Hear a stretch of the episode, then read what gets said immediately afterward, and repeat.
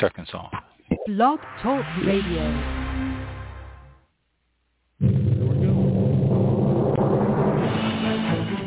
This is All About Wine, the talk show dedicated to the wine industry since 2009, featuring winemaker, cellar master, vineyardist, and tasting expert Ron. Ron. Basically, what we've been doing this program is just trying to educate people and trying to make wine less confusing and more friendly. From coast to coast and around the world. You know, we really have had some some neat people on the program. I, I just I love that. Post your questions and comments during the live show on our Facebook page at www.facebook.com forward slash all about All wine BTR. Again, that's www.facebook.com forward slash all about All wine About Wine. BTR. And now, all about All wine About Wine. is Here's Ron. Okay. Thank you, bus people. Thank you, bus people. The guy's still whistling, but he toned it down. I think you had a talk with him a few weeks ago there, and, and Oh yeah, I had to. yeah, yeah, yeah. it just Right. it's just a little bit too much, and We had It way too became- many. That was the first problem. yeah, And, uh, yeah. Well, he was- folks. it, it it was just a little bit obnoxious, and so you know I'm glad you talked to him. Um, welcome to All About Wine. This is December the 21st, 2023 at 7:01 p.m. Eastern Standard Time, the shortest day of the year, first day of winter, and uh, we I I think the actual exact time is like 10:20 something, 10 I don't know for sure, but it's it's officially not winter yet. It's still fall until 10 o'clock or so, until between 10 and 11 sometime there. So uh, we are still in autumn, but shortest day of the year, and our days will start getting longer. What's amazing is the days start getting longer fast. I mean, within Yeah. a week, it'll be brighter. Uh, 20 minutes later, it's just, it's just, boom, it's there. So I like Mhm. that though. I, I'm not, not complaining. Uh, like the longer days. I wish they would adopt year-round daylight saving time for Florida, but uh, probably never see it. They always talk about it every year, but it never happens. So Yeah. who knows?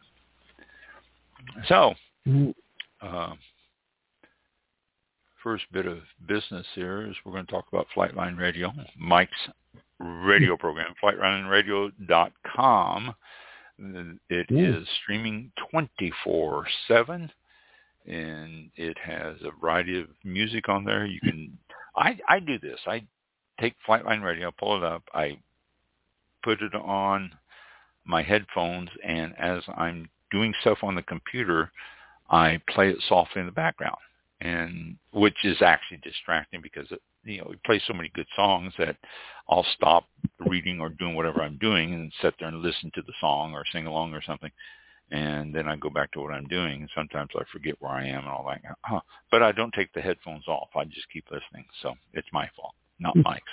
But it's uh, FlightlineRadio.com. dot com. It is like I say, 24/7 streaming. If you are a wannabe DJ, he is looking for some. You got to have a a catalog of music that you can play, but he's looking for people that uh, will do it. You get uh, you, you get the same amount of pay as Mike does, uh, which Mhm. happens to be zero. Uh, um, he's on live every Saturday morning from 10 to noon, so you can tune in, listen to him, request songs and stuff like that. But then that's the only time he's on live. Then at noon on Saturdays, you get a repeat of this show, and also on Wednesdays at 7 a.m. and 7 p.m. Eastern Time, he plays the first and 15th, which is Cap Kaplowitz, who was our one of our guests last week, along with Phil, who was another guest, and they just sit and talk about nothing. and it's hilarious and it's fun. And uh, if you're looking for a, a a smile on your face or an out and out laugh, then it is worth your Mhm. listen. On Thursday or Wednesday mornings at seven and Wednesday evenings at seven. That is Eastern time. So uh, Yeah. Flightline Radio. Good show. You do a good job of that. Okay. Um, let's see. What else do I want to bring up?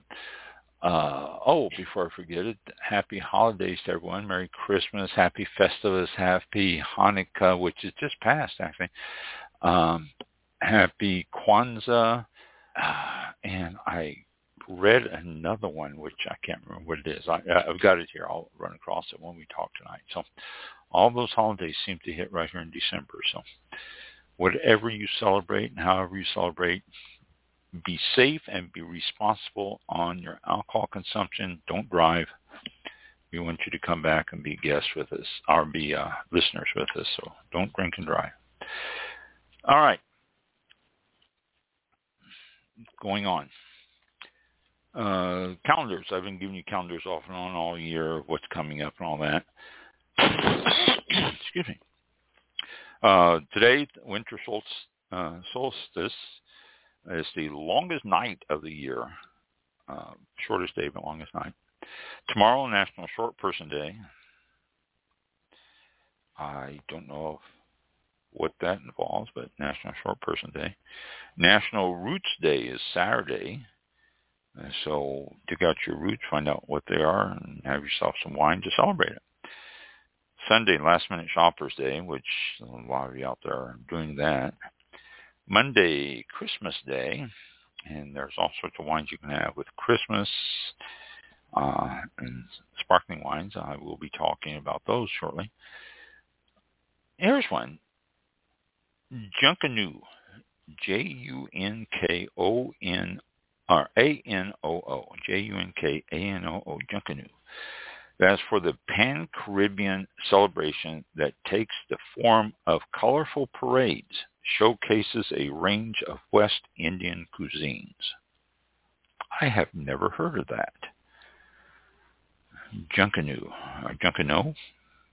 No, it has to be new, two O's. Junkanoo.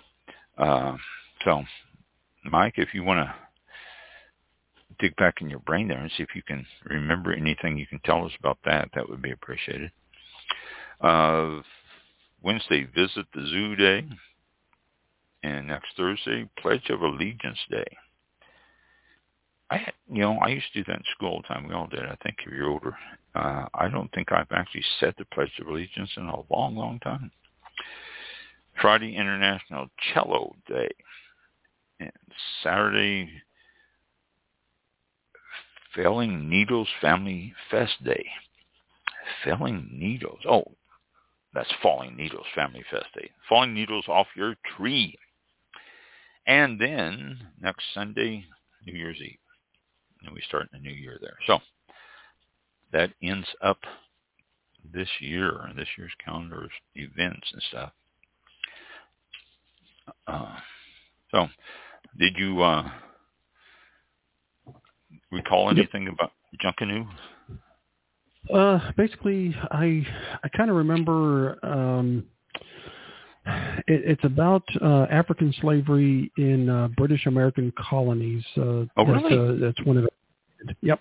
Uh, it is practiced uh, mostly in Jamaica, um, the Bahamas, and Belize, and uh, also historically in North Carolina and Miami, um, Oh. where uh, there were uh, significant settlements of West Indian people uh, during the post-emancipation era.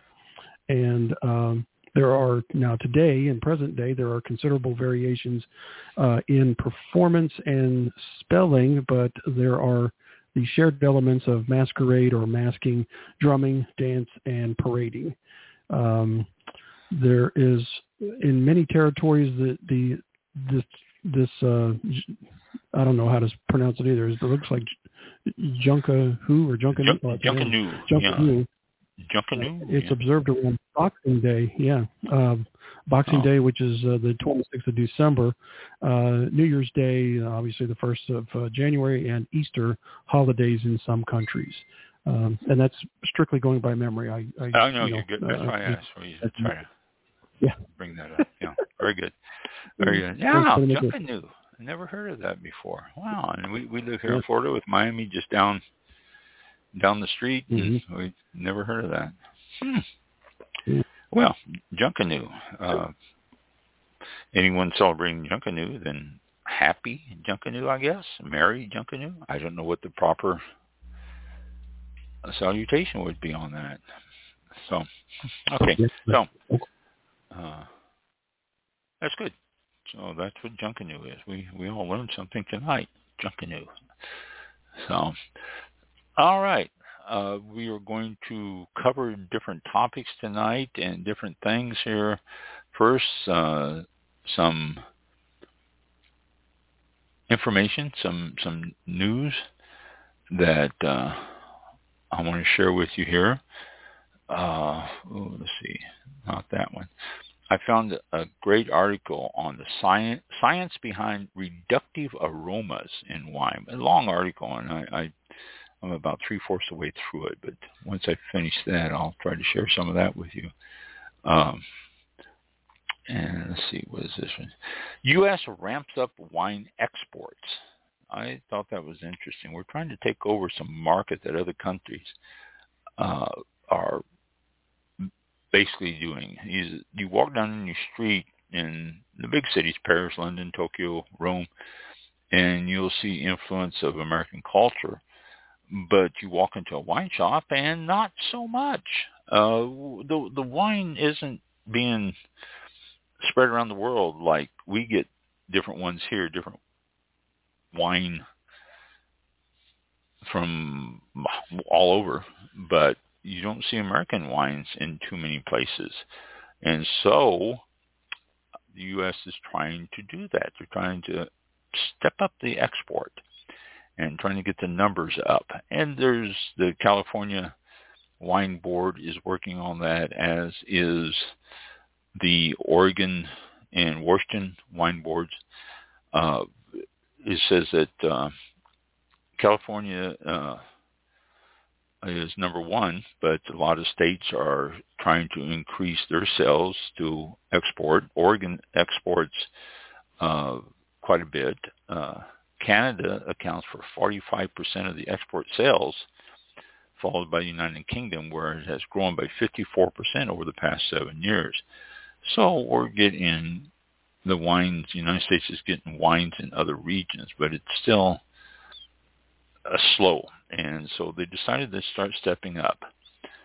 And they're looking at places that normally you don't think about wine. Uh, they're trying to get in places like Bangkok and South Korea and uh, Czech Republic. Uh, a lot of these you don't consider uh, hotbeds for wine, but because of that, the United States is trying to get their presence known in that. So when you go to these different places now, you're going to start seeing more and more of wine. Uh, the uh, annual production of a lot of these, uh, our annual sales a lot of these places have been low, and so uh, all these wine boards around the country has decided that they would see if they can't increase the sales, and they are doing so, which is interesting. So uh, if you go on a overseas, you may see more and more of American wine uh, in the stores than previous. Uh, the state of sparkling wine. Uh, we're going to talk about sparkling wines in a little bit here. Uh, sparkling wine across all categories has been one of the major winners of the post-pandemic drinking culture. It's estimated to be a $36.7 billion industry in 2022. Uh, sparkling wine consumption grew by double-digit percentages between 20 and 21, and then again between 21 and 22. So sparkling wine is really taken off. People are starting to drink it often and not just for occasions or something like that, which is good. I promote sparkling wines a lot. I tell you, you need to drink it. Uh, right now, 2022, $36.7 billion in the wine market. Projected by 2028, which is only six years down the road, that's supposed to go up to $55.4 billion. Uh, the U.S. sparkling wine market is projected to grow by more than 15% from 2021 to 2026. The number of Americans drinking sparkling wine rose by 30% from 2019 to 2022. That's through the pandemic too, which is uh, might have a little bit on that. Top sparkling wines in the U.S. Prosecco, followed by Champagne and Cava, and we will be talking about those three shortly here. Sales and the number of bottles in 2022 uh, Prosecco, 638.5 million bottles. Champagne comes in second at 325.5 million. A big difference. Prosecco obviously is running away with it. And German Sekt, S-E-K-T, is at 284.6 million bottles. Number four, Cava, 249.1. Five, Franciacorta, 20.2, 6 California Sparkling 13.8, 7 Cap Classique at 9 million, and then 8 English Sparkling Wine at 5.52 million bottles. Uh, so uh, it's it's something that uh, is taking off, and they say that the pandemic probably helped that a little bit. People are discovering sparkling wines. I'm a fan. I, in fact, we're going to be talking about sparkling wines here shortly. Uh, and let's see what else. Speaking of sparkling wines, Riddling. Do you know what Riddling is? Most people don't. Okay. Riddling, when when you sparkling wines, you the method of well, let me read what this says. It's a short article. As if choreographed, Jesus Calderon periodically rotates bottles of sparkling wine a quarter of a turn while simultaneously tilting them until they're upside down. This is one. This dance is one Calderon has done for 15 years at Napa Valley Schramsberg Vineyards, and the labor-intensive process is called riddling or remuage in French. Okay, now the bottles all set in these racks that are tilted sideways. You may have seen pictures of the racks and racks of champagne bottles that are sitting in boards that are have the champagne turned sideways. As these ferment in the bottle, the sediment starts going into the bottom of the bottle uh, which is the side, is not the bottom bottom, which is the side. The sediment starts going on the side of the bottle. So they have to be turned so that that sediment doesn't well stay there and, it could stain the bottle too, which is unappealing. But you have to turn these bottles a quarter of a turn most of the time this is done automatically. They have different things like the whole board will turn or something like that. There's different ways they do it. And seldom do they actually do it by hand anymore. But what this Calderon does is Jesus Calderon takes the bottle, puts his thumb in the punt, which is the indentation of the bottom of the champagne bottle, grabs the bottle and turns it a quarter of a turn say from 12 o'clock to 3 o'clock. And he does this to every bottle. If there's 5,000 bottles, he has to turn every one of them. Now, it's labor intensive, but if he's been doing this for 15 years, he is probably faster than the eye. He can probably flip these things sideways and do row after row after row of them and just create a constant as you're uh, as he's turning them. So this is called riddling, and it's been around for ages, or like the French call it, uh, R-E-M-U-A-G-E, and uh, it says the movement, which happens over roughly an eight-week span, coaxes the yeast inside of the bottle to accumulate and slide to the neck. Okay, so instead of the yeast sitting on the side of the bottle, it slowly settles in the neck, which then it's uncorked, released, and recorked. It's pretty cool when you see somebody do it. You could look it up. I am pretty sure there's videos on the internet, uh, YouTube or something. Uh, you can probably click in champagne riddling, and it will probably show it to you. I've never never pursued it, never looked at it myself, but I'm sure it is on the internet. But pretty cool thing to do. But they they have to do that to the bottles so they can uh, discharge the yeast that uh, is in the bottles, and and the yeast is put in there so that it ferments in the bottle, and the yeast eats and devours the sugars, and one of the byproducts of that is yeast particles that impart the rich toasty flavors during aging. So uh, that's that's riddling, hand riddling. Uh, well, they have a little video here on this article. So uh, check it out. It's it's pretty cool to watch this stuff. Uh, once the yeast is in the neck, it's frozen, and shooting that frozen yeast plug out of the bottle is called disgorging, or in French, disgorgement. Uh, most interesting thing about hand riddling is that the wines are different every year, requiring uh, me, said Calderon, to determine the best way to get the yeast to move into the neck for each bottling. The most compelling thing is that year after year, bowling after bowling, there are challenges that we'll find that are still able to hold my attention. I can't take anything for granted when I put the bottles on the riddling rack for the first time. So there you go. Uh, interesting thing, riddling though. Uh, they've been doing that for a long time, getting the yeast discharged and all. So uh, check it out. Uh, okay. And then they list some sparkling wine houses to visit. Are these all up in Napa and that area? Napa, Sonoma, Santa Rosa, Sebastopol, Healdsburg. Yeah. So uh, pretty cool. a lot of them up there if you get an opportunity. A lot of them up there in uh, that area. Like I said, everybody's got to visit Napa at least once. Do your research before you go so you can see the things you want to see, but got to visit it at least once.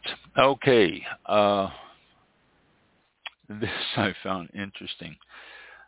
A come on, load, load, load. Little hamsters on the wheel and it's not loading. I haven't went through something this slow since dial-up. Okay. Uh,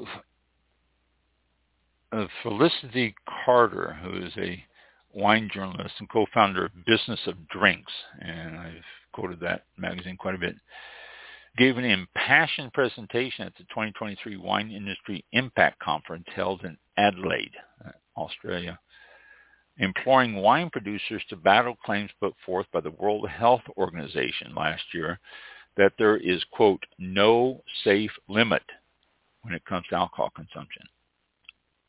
Huh? Yeah, they did. I think I I might have said something to you about it when I first saw that. Uh, she goes on to say, People don't believe me, but this is the worst thing I have seen in 25 years of reporting about wine.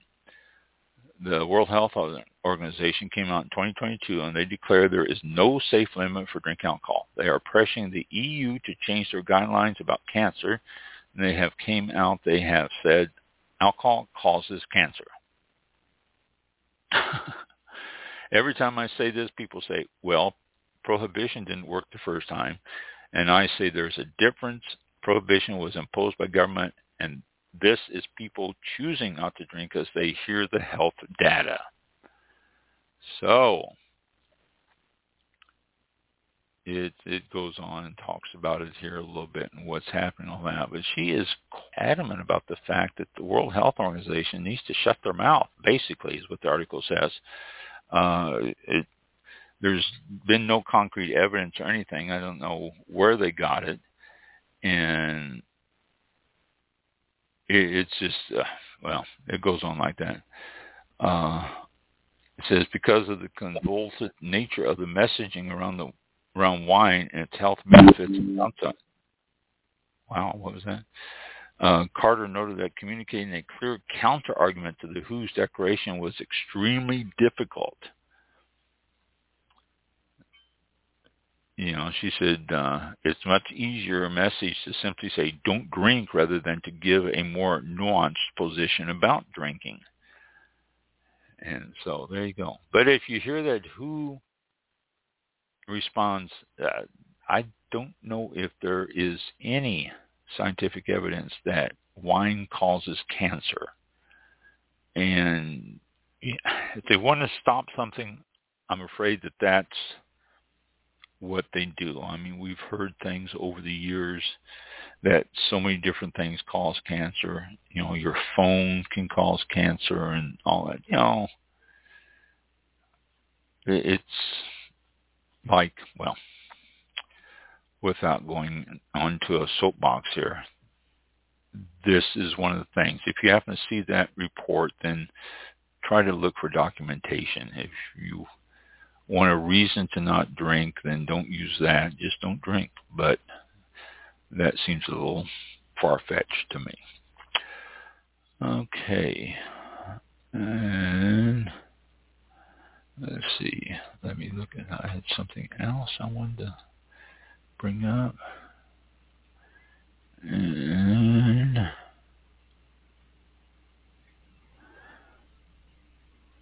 okay, that's not the one.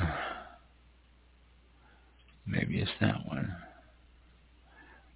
Uh, oh, this is the 2023 vintage in California. California was probably one of the best vintages ever. They're saying that it was a great bumper crop and there are some fantastic wines that should be coming out of it. So look for the 2023 wines out of California. Uh, it should be a, uh, uh, a fantastic bumper crop and some fantastic wines. Okay. All right. Let's talk about champagnes or sparkling wines. What are the different types of sparkling wines? Well, first let me give you some recommendations for food. And since this is the holiday season, you're going to be eating a bunch of different stuff. These are three very simple, easy things you can pair with a lot of stuff. Sparkling wine, number one, and I'll get into detail on that one moment here. I sound like I, I sound like news reporters or something here when I do that, don't I? It's just the Earth is imploding. Details in 15 minutes. You know, you go, what? I have to wait 15 minutes to find out the Earth is imploding? Or, you know, gas prices are going to increase a dollar a gallon the first of the month. Details in 20 minutes. Rain chances have increased to 100% for the next three days. Details at the end of the hour. Uh, you know, I mean, this is what news channels do, and it drives me absolutely bonkers. But I sound like I'm doing that now. I'm not, believe me. Sparkling wine. Pair that with just about anything you're having in your meal. You can find a sparkling wine. We'll go into more detail. Here's another one. Dry rosé there's a lot of rosés out there, and they usually have some good levels of acidity and low levels of tannin overall. So you're not going to uh, not going to be attacked by tannins, and it matches up to a lot of different foods. The rosés are often frowned upon at the dinner table or during meals, but it can really serve its purpose well. There are some great rosés out there that pair well with a lot of foods. Don't try to go anything uh, overpowering for the rosé, but just about anything that you're going to put on the table. Uh, you know, your turkey it can go well with uh, ham if you get yourself some uh, nice rosé. So try rosés and Last one uh, to have with your meals is a Riesling. You're going, but Rieslings are sweet. No, no, no, no, no, not always. There's some dry. Uh, Rieslings with a notable amount of residual sugar can help with spicy flavor profiles. Uh, if you're having Asian food, Indian food, uh, you know, things like that, uh, Thailand food, Thai food, have yourself some Riesling. Uh, the uh, sweetness in the Riesling can balance well with some of the the uh, spiciness of all those foods. It's uh, surprising how well it does uh, blend with the palate. So there's three examples for you of uh, wines that actually we don't look at pairing often enough. Sparkling wines. It is the holiday season. And this seems to be the time when most people think about sparkling wines, but don't. Don't do that. Think about sparkling wines all the time. I'm always telling people it's a it's a good drink with anything, anytime. So do it. Grab a sparkling wine. But when you say, well, what sparkling wine to grab? Do you realize there are 20 different types, probably more, but I'm going to talk to you about 20 different types of sparkling wines right now. Let's start out with one that I'm not familiar with, but this was interesting. Uh, Blanquette de la Moye. This is a French wine. Uh, according to Cellar Tours, this wine from the Languedoc, Languedoc region of southern France dates back to 1531, uh, made by the local Benedictine monks. Uh, it could be the first documented wine in France. Depends on who you ask. I mean, it, you know, it's like sangria. The you know the original sangria is made here, and everybody says that. Uh, today, it's produced in the traditional method. It may have initially been a happy accident.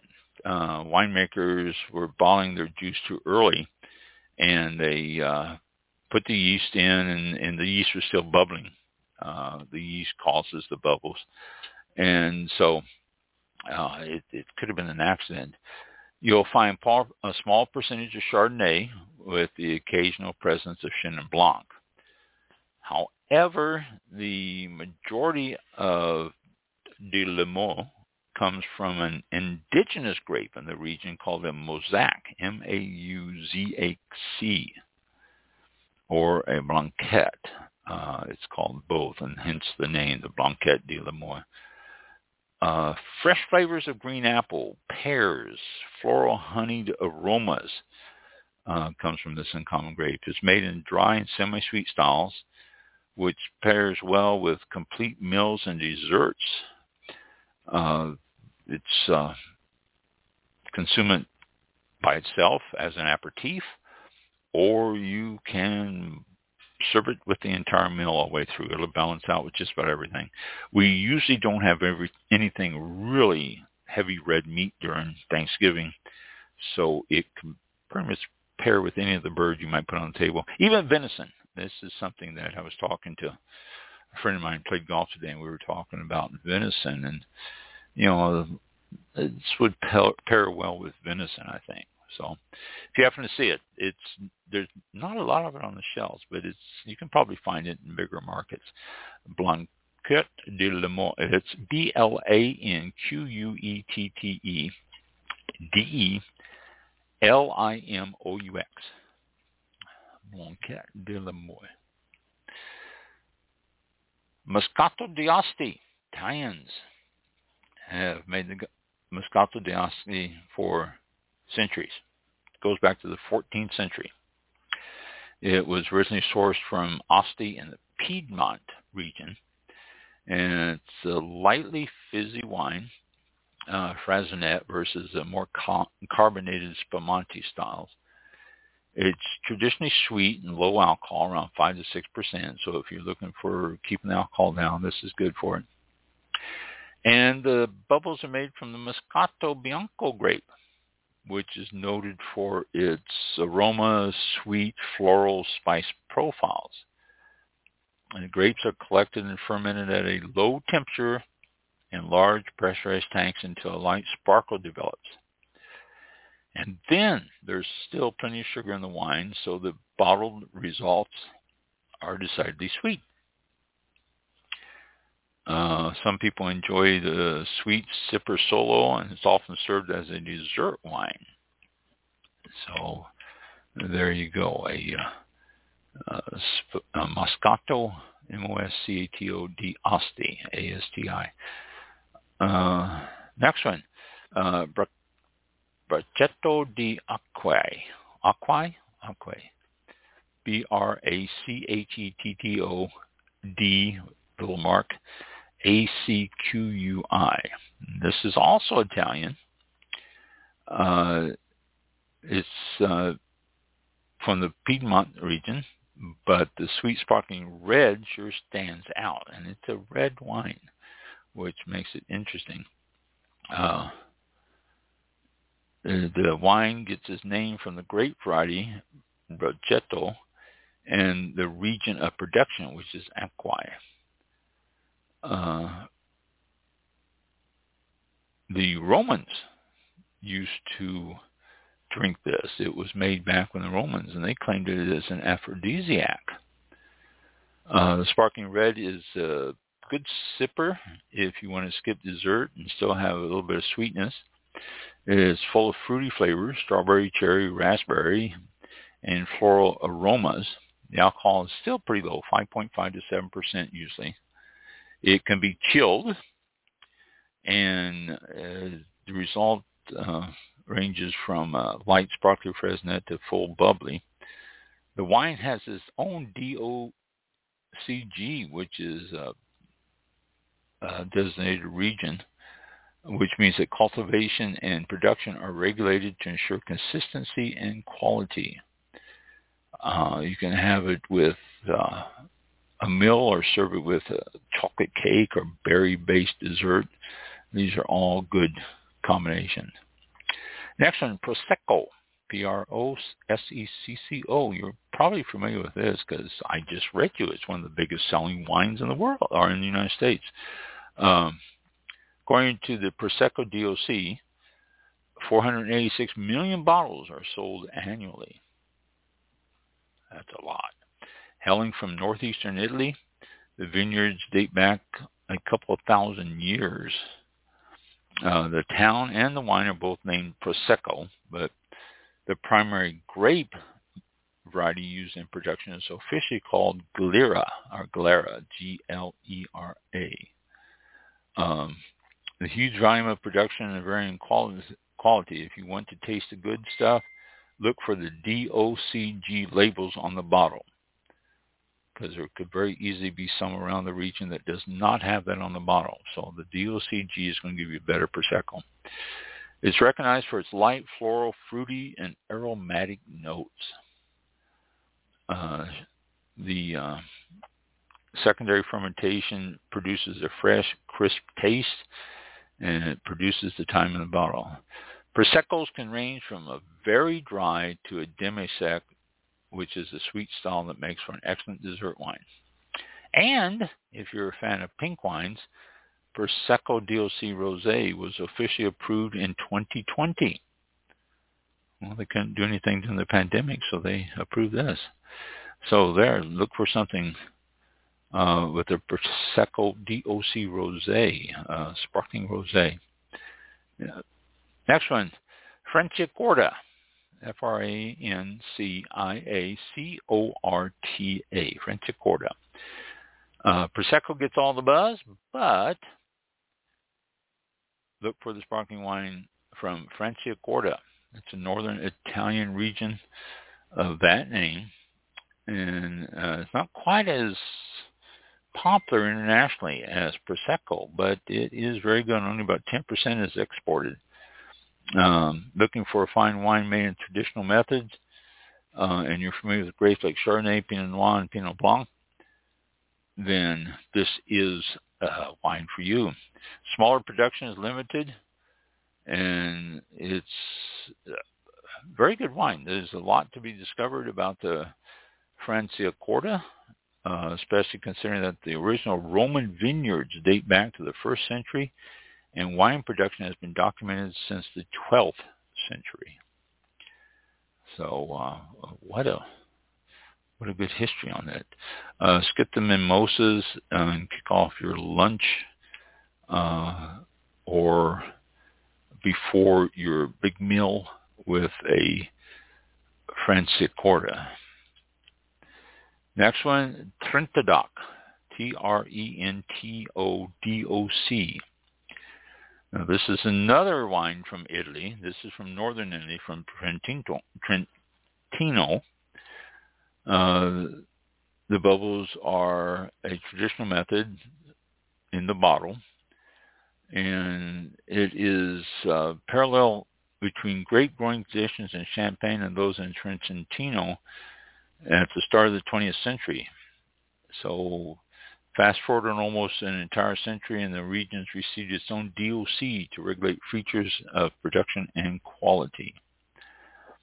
Uh, the terroir of the region boosts high altitude vineyards where Chardonnay, Pinot Noir, Pinot Blanc, and Pinot Meunier are growing. These are all permitted in champagne production too. Uh, grapes are hand-picked and undergo a notable maturation period from 15 months to 10 years. Uh, and because of its unique terroir, it's sparkling wine from the mountains. It's often referred to as sparkling wine from the mountains.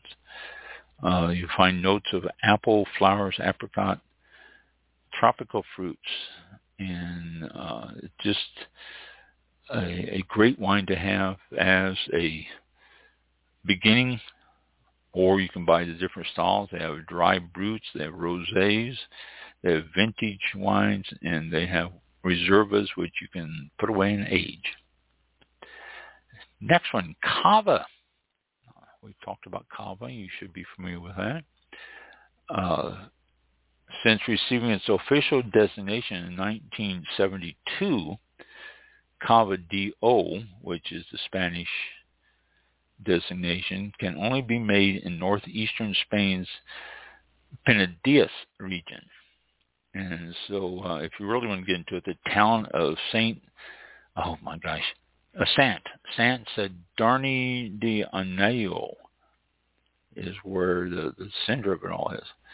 Uh, it's popular around the world. Two-thirds of the approximately 240 million bottles produced annually are sold outside of Spain.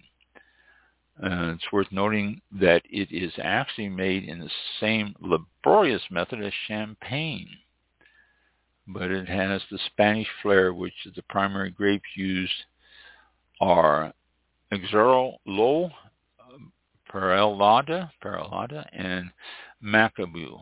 We need somebody. We need a uh, sommelier in here that's passed all these pronunciation things. Uh, try these right. Um, fruity and floral flavor profile. Crisp and refreshing cava is referred to as. Uh, a variety of flavors and uh, price tags. Uh, there's lots of different ones out there, but uh, try a cava. They're they're just about everywhere as is the next one, Champagne, C-H-A-M-P-A-G-N-E, Champagne, if you want to mispronounce it really bad. Champagne is one of the most prestigious sparkling wines in the world. Uh, people have referred to just about every sparkling wine as a champagne. Uh, region began making bubblies in late 1600s and the rules for its production are extremely restricted.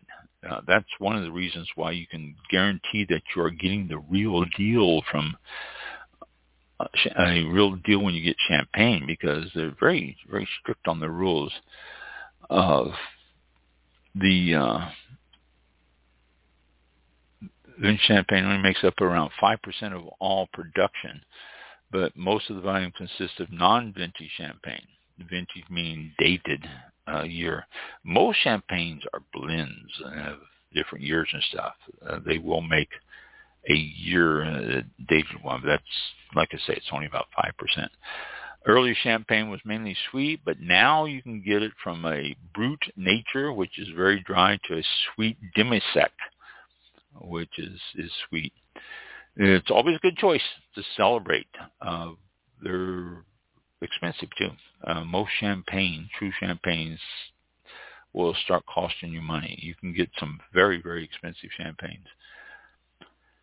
But if you want to save a little bit of money and get a good sparkling wine, try Cremant. C-R-E-M-A-N-T. Cremant. Uh, just because champagne gets all the attention doesn't mean that you can't look elsewhere. And since they can't use the same name, the rest of the country is called Cremant. While the minimum aging requirements and various regulations are sometimes more lenient than in Champagne, uh, it's uh, still an outstanding bubbly wine. Uh, different types are named after each producing region. Okay, so we've got Alsace, Cremant, Bourgogne, Cremant Jura, Cremant Loire, Bordeaux, Sauvé, Die, Limoux. All of these are different regions that all make Cremant. And these can include Chenin Blanc, Riesling, Pinot Gris, Cabernet Franc, as well as lesser known varieties like Jacquard, um, Mauzac, and Poulsard. Or Poulsard, yeah. They are going to give you some bold, fruity aromas, uh, crisper, zestier varieties. If you're looking for an affordable option from Champagne, then Cremant is the way to go. And this is good pairing for fatty dishes, rich fatty dishes. I take a Cremant and and uh, serve it with uh, uh, rich because of the high acidity. It will help cut the the fattiness of the dishes. I mean, there's a lot of dishes out there. I can't think of any. I'm not a chef, or else I'd rattle off some. But uh, there's a lot of them out there that would make make a difference. Next one, Cap Classique. C-A-P C-L-A-S-S-I-Q-U-E. Cap Classique. South Africa. We just made the trip there. Uh, if you haven't had it, you're missing out. Uh, the production has been in, uh, for a number of years. The method Cap Classique, uh, our MCC, has been around for quite some time. Frans Malan, who is a winemaker and owner of Simonsig Winery in Stellenbosch, became inspired after traveling to the Champagne region of France, and he started to experiment with methods of using local Chenin Blanc grapes. And he's creating his own style after the vineyard, or Cape. I said Cap, Cape. Cape Vineyards, and he dropped the it Cap. The sparkling, sparkling wine is now made with an assortment of grapes, not just the Chenin Blanc uh, including Pinot Noir, Chardonnay, and Pinot Noir. These are the ones that France uses also. It's pretty much out there. If you start looking, you can find it. And uh, it's uh, not a household name worldwide, but 10 million bottles are made each year. So you can probably find them if you are actually looking for uh, South African wine. Cap Classique Next one, no, Petal, Petillant Natural. Petillant, P-E with a little mark of the T-I-L-L-A-N-T. And natural, N-A-T-U-R-E-L. Uh, also known as Pet Nat. Well, that's pretty easy. Uh, simple method is made following the ancestral method of fermentation. Uh, and these, uh, according to uh, VinePair, popularized in France. But since then, they've rapidly spread around the globe as winemakers all over seek to make their own renditions. So in the U.S., pet nats, you can get it, are being produced in California, Oregon, Vermont, Washington, and New York. But it's not limited to these states. Uh, pet Nat Week is also celebrated, and these wines are ready to drink and sell soon after harvest, so making them widely available and widely popular because they're they're there and they're young and they're fresh, and they are fun wines. They say unpretentious. This is a nice, fun, bubbly. Uh, they're made with a vast array of grapes and a variety of hues. So you can get some that are uh, white and a little bit darker and pink and red and everything. So it says it's worth seeking out. Uh, funky fruity wines, Pat Net. Never heard of it myself. Boy, I'm really not looking in the champagne aisles enough. Natural Lambrusco. We're familiar with that. Uh, it's a red sparkling wine, and it's from the northern Italian region of Emilia Romagna. Uh, I guess that's how it's pronounced. I apologize for destroying names all the time. Uh, you compare it with cheese, uh, stuffed pasta. It says, unfortunately, the 70s and 80s were a time of mass-produced syrupy Lambruscos, eventually ruining the wine's reputation for decades.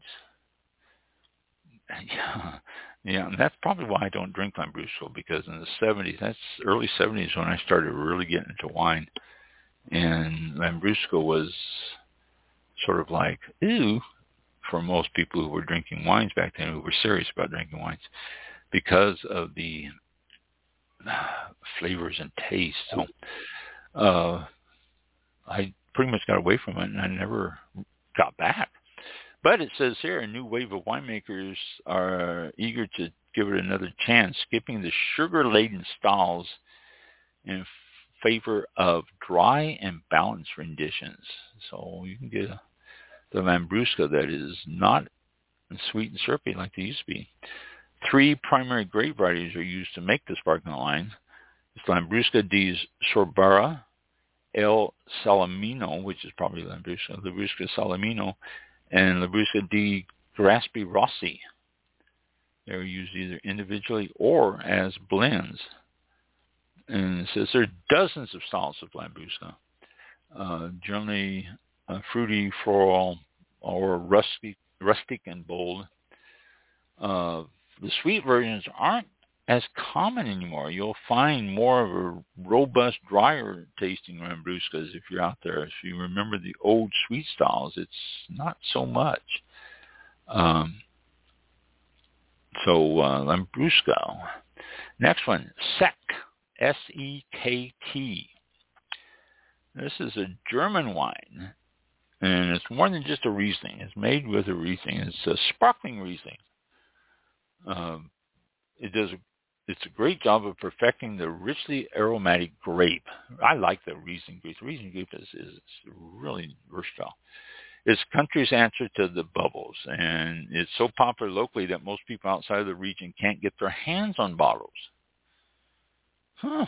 I've had a Sekt. You can find them every once in a while. German Sekt gets most of the attention. Australian Sekt is also an option. Other grapes that are allowed in production include Pinot Noir, Gris, and Blanc. Pinot Gris and Pinot Blanc, to clarify that. Chardonnay and various indigenous grapes. So, you know, it probably maybe should list what grapes are in there, but I guess they really don't have to. There's no rule that says they do. There is a variety of levels of quality, sweetness, and origin.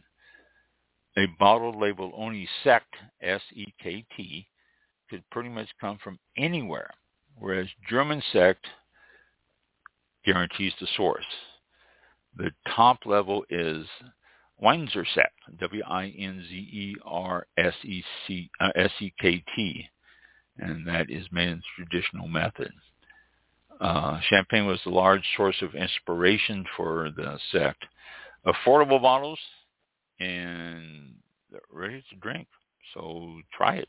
Uh, it's probably a good alternative, good money alternative to uh, some of the others.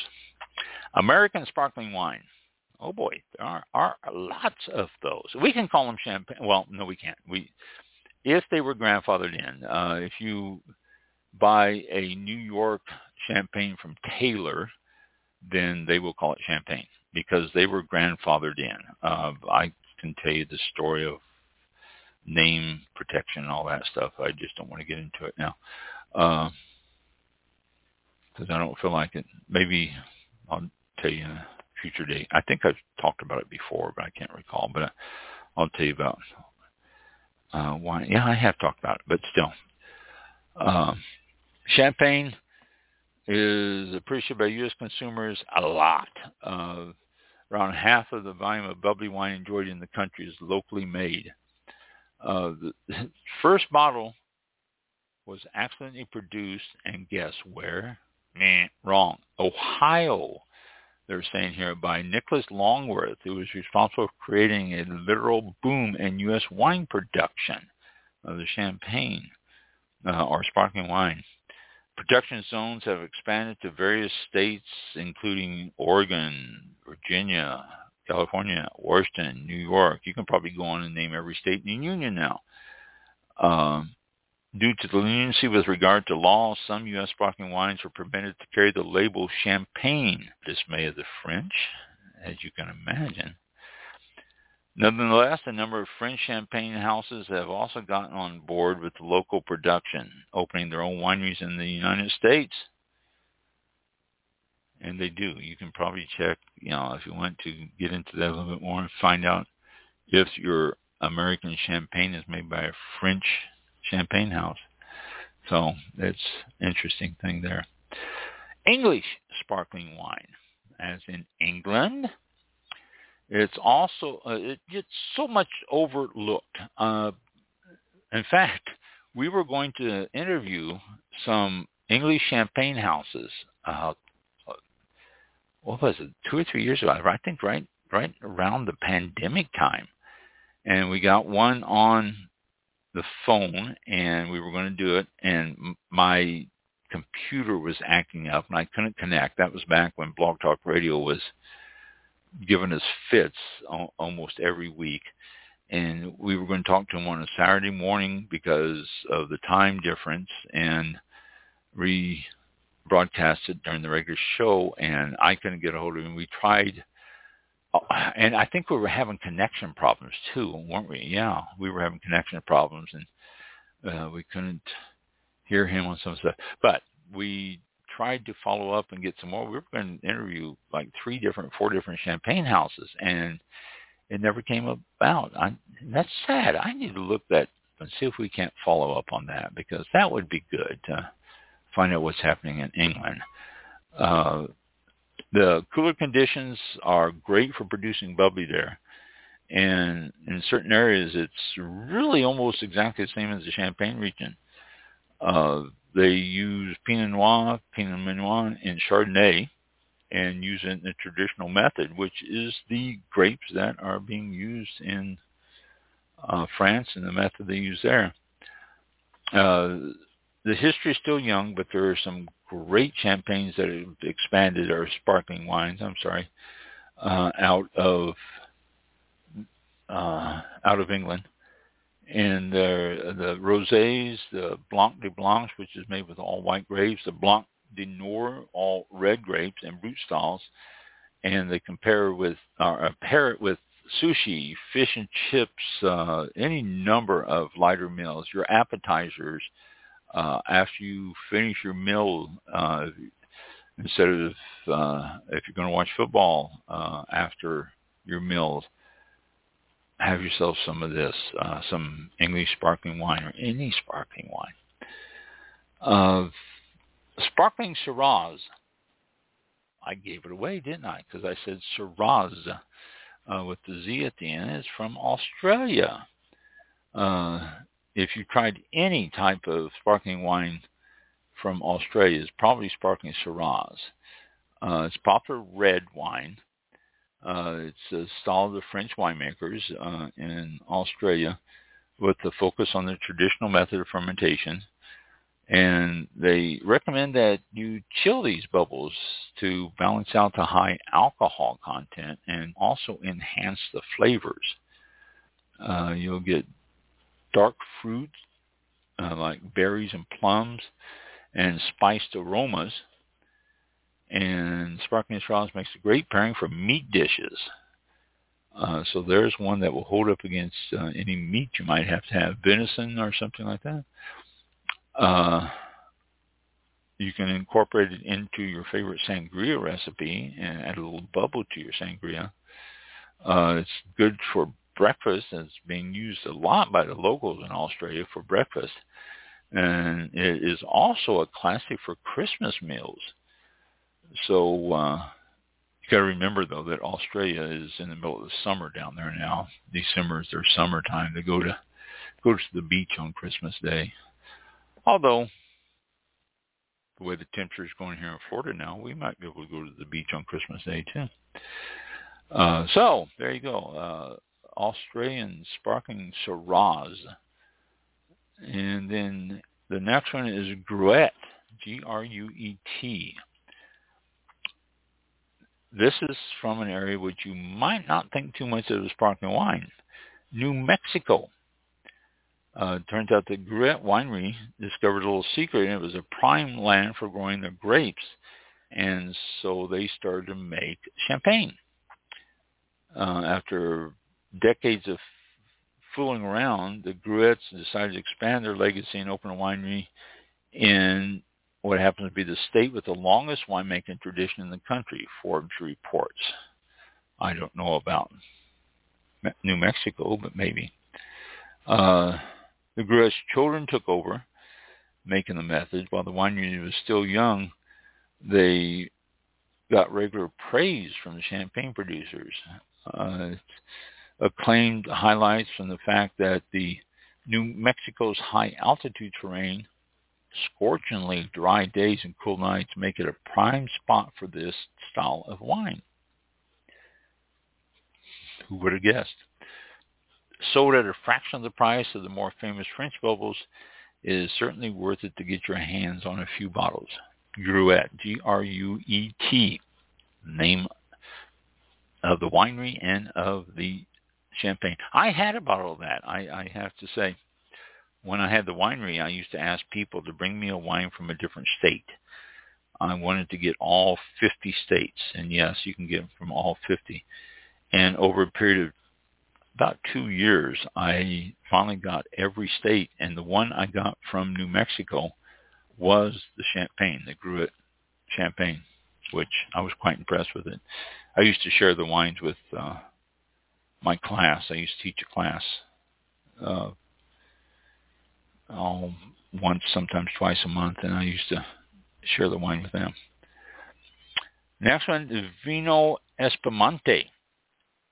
This is out of Portugal, and it is a sparkling wine that is not mainstream. It is produced across the country and especially in the province of Bairrada, you'll find all styles. Uh, its in, production has improved and expanded since the start of the 21st century. Uh, the region is noted for its fre- refreshingly light wines, and the production of the sparkling wine is that style also. Uh, variety of wines that can carry you from cocktail hour through a seafood fest and up to dessert. So there you go. Vino Espumante, V-I-N-H-O, then E-S-P-U-M-A-N-T-E. And next one we have for you is Pez, Pezgo. I think that's how it's pronounced. P-E-Z-S-G-O with uh, two little like quotation marks above the O. P-E-Z-S-G-O. This is from Hungary. Uh, literally, Pezgo literally translates to fizzy wine. Hmm. Prior to World War I, the country was the number two producer of sparkling wines after France, producing over 6 million bottles a year. Uh, the wine produced using the traditional method dates back to the 19th century when it was popular among the middle and upper class and the quality quickly declined with the rise of communism.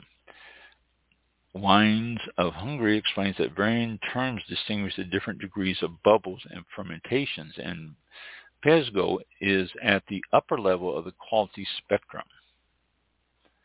So there you go. If you see Hungarian wines, it says Pezgo, that is the for the line.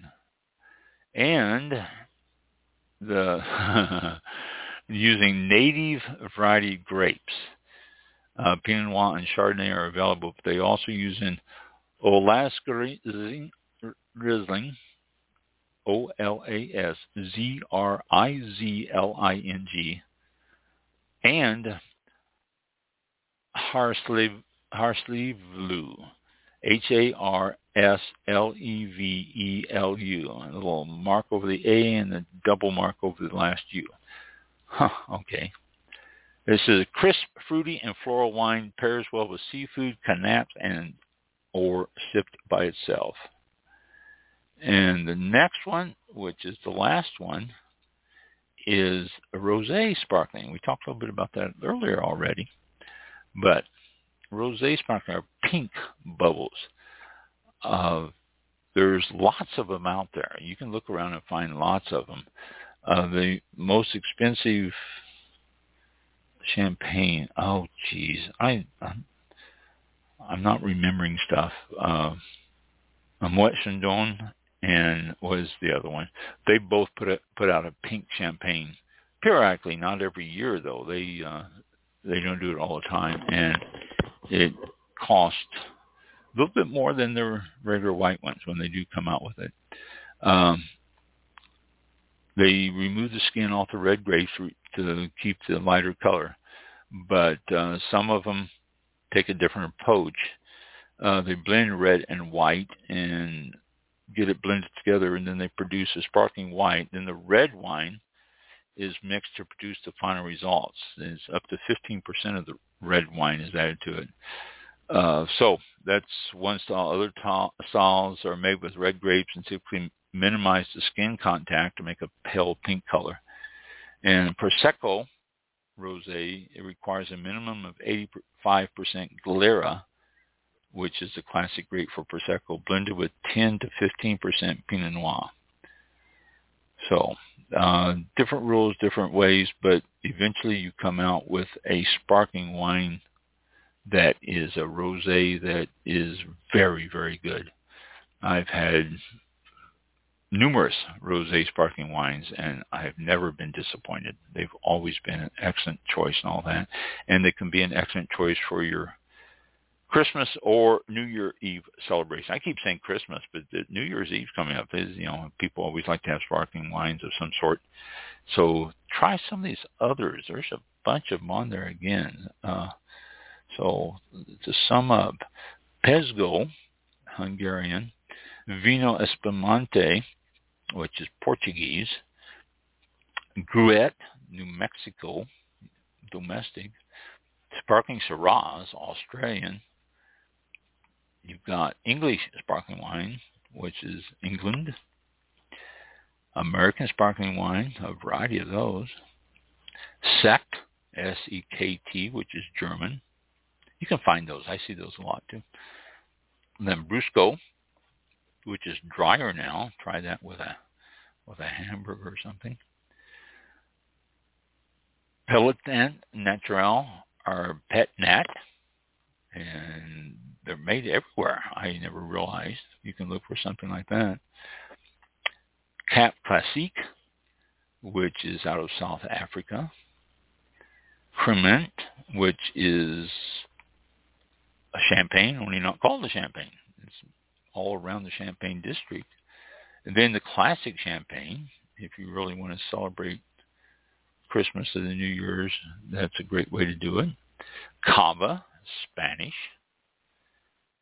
Then Trentodoc, which is northern Italy. Uh, you got uh, uh, uh, Franciacorta, which is also from northern Italy. Uh, this is the cream de la creams of that area, they're saying. Uh, you Prosecco, which is bubbly out of Italy. Look for the uh, Prosecco DOC on the label, on the bottle, which is going to be uh, quality, showing you quality. The di Acqui, which is from the uh, Brachetto region, Piedmont, Italy, and Moscato di Asti, which is, again, Asti in the Piedmont region. We also have Blanquette de Limoux, which is a French sparkling wine. And that's it. So, covered them again, went through them. Enjoy them this holiday, this next couple of weeks during Christmas and all of your other holiday celebrations. New Year's also, you're always looking for one there. And might just as well have a wine that you really enjoy instead of just something that you want to pop the cap on it just to say you had a champagne. Get one that's going to be good. Let me give you a couple quick hints. The colder the bottle is, the less the cap is going to shoot off. The warmer the bottle is, the more it's going to shoot off. And believe me, some of those bottles, when it's warm, you shoot that cap off, it could bubble out and three fourths, seven eighths of your bottle is discharged because of handling everything. So chill them. Chill your bottles before you serve them. And then when you put the, take the cap off, throw a towel over the top of it, work it off with your fingers, and have it pop into the towel. Or if you find someone across the room you don't particularly care for, then aim it at them. But take it off like that and enjoy your champagnes this next couple of weeks. And we're done. Oh. All right. Yeah, because I had the wrong kind of cork there. I thought it was more champagne sounding, but I guess it's uh, more wine more sounding. Wine bottle sounding. Yeah. Yeah, wine bottle. Yeah. Um, well, it is uh, eight to eight twelve. Looks like on. Wow. Um, for those of you watching on Facebook or X, it's uh, eight oh eight. So um, it'll catch up. Um, Yeah. we uh, will go ahead and sh- um, end the show for this week on uh, December 21st, and we'll pick it back up again next Thursday, the 28th. Uh, I believe we have a show then, and um, yeah, join us for the for the new year after that. So uh, tune in next week for the next one, and uh, have a good week and a good weekend ahead. Uh, happy holidays, Merry Christmas if you celebrate it, and uh, be safe and drive carefully. Uh, there's a lot of people on the road, and if you're traveling, uh, going through airports, I'm sorry, it's not my fault or anything. you know, it's the season, so um, yeah. don't throw anything out us because of that. Yeah, uh, it's hectic. So uh, It thanks again. is. Uh, have a great, and uh, we'll talk to you after uh, after Christmas on uh, next week. Uh, Yeah. Y'all be safe and, and, uh, and enjoy some good wines, and we'll see you next week. Absolutely. Thank you. That's it. This concludes tonight's broadcast of All About Wine with your host, Ron. For show information, links to All About Wine on Twitter and Facebook, or to be a guest on this show, visit the show website at www.allaboutwinebtr.com. Archived shows are available for download on iTunes or on our show page at blogtalkradio.com forward slash All About Wine. Thank you for listening. Drink responsibly, and we'll see you next time on All About Wine. All About Wine. All right. Uh, green room.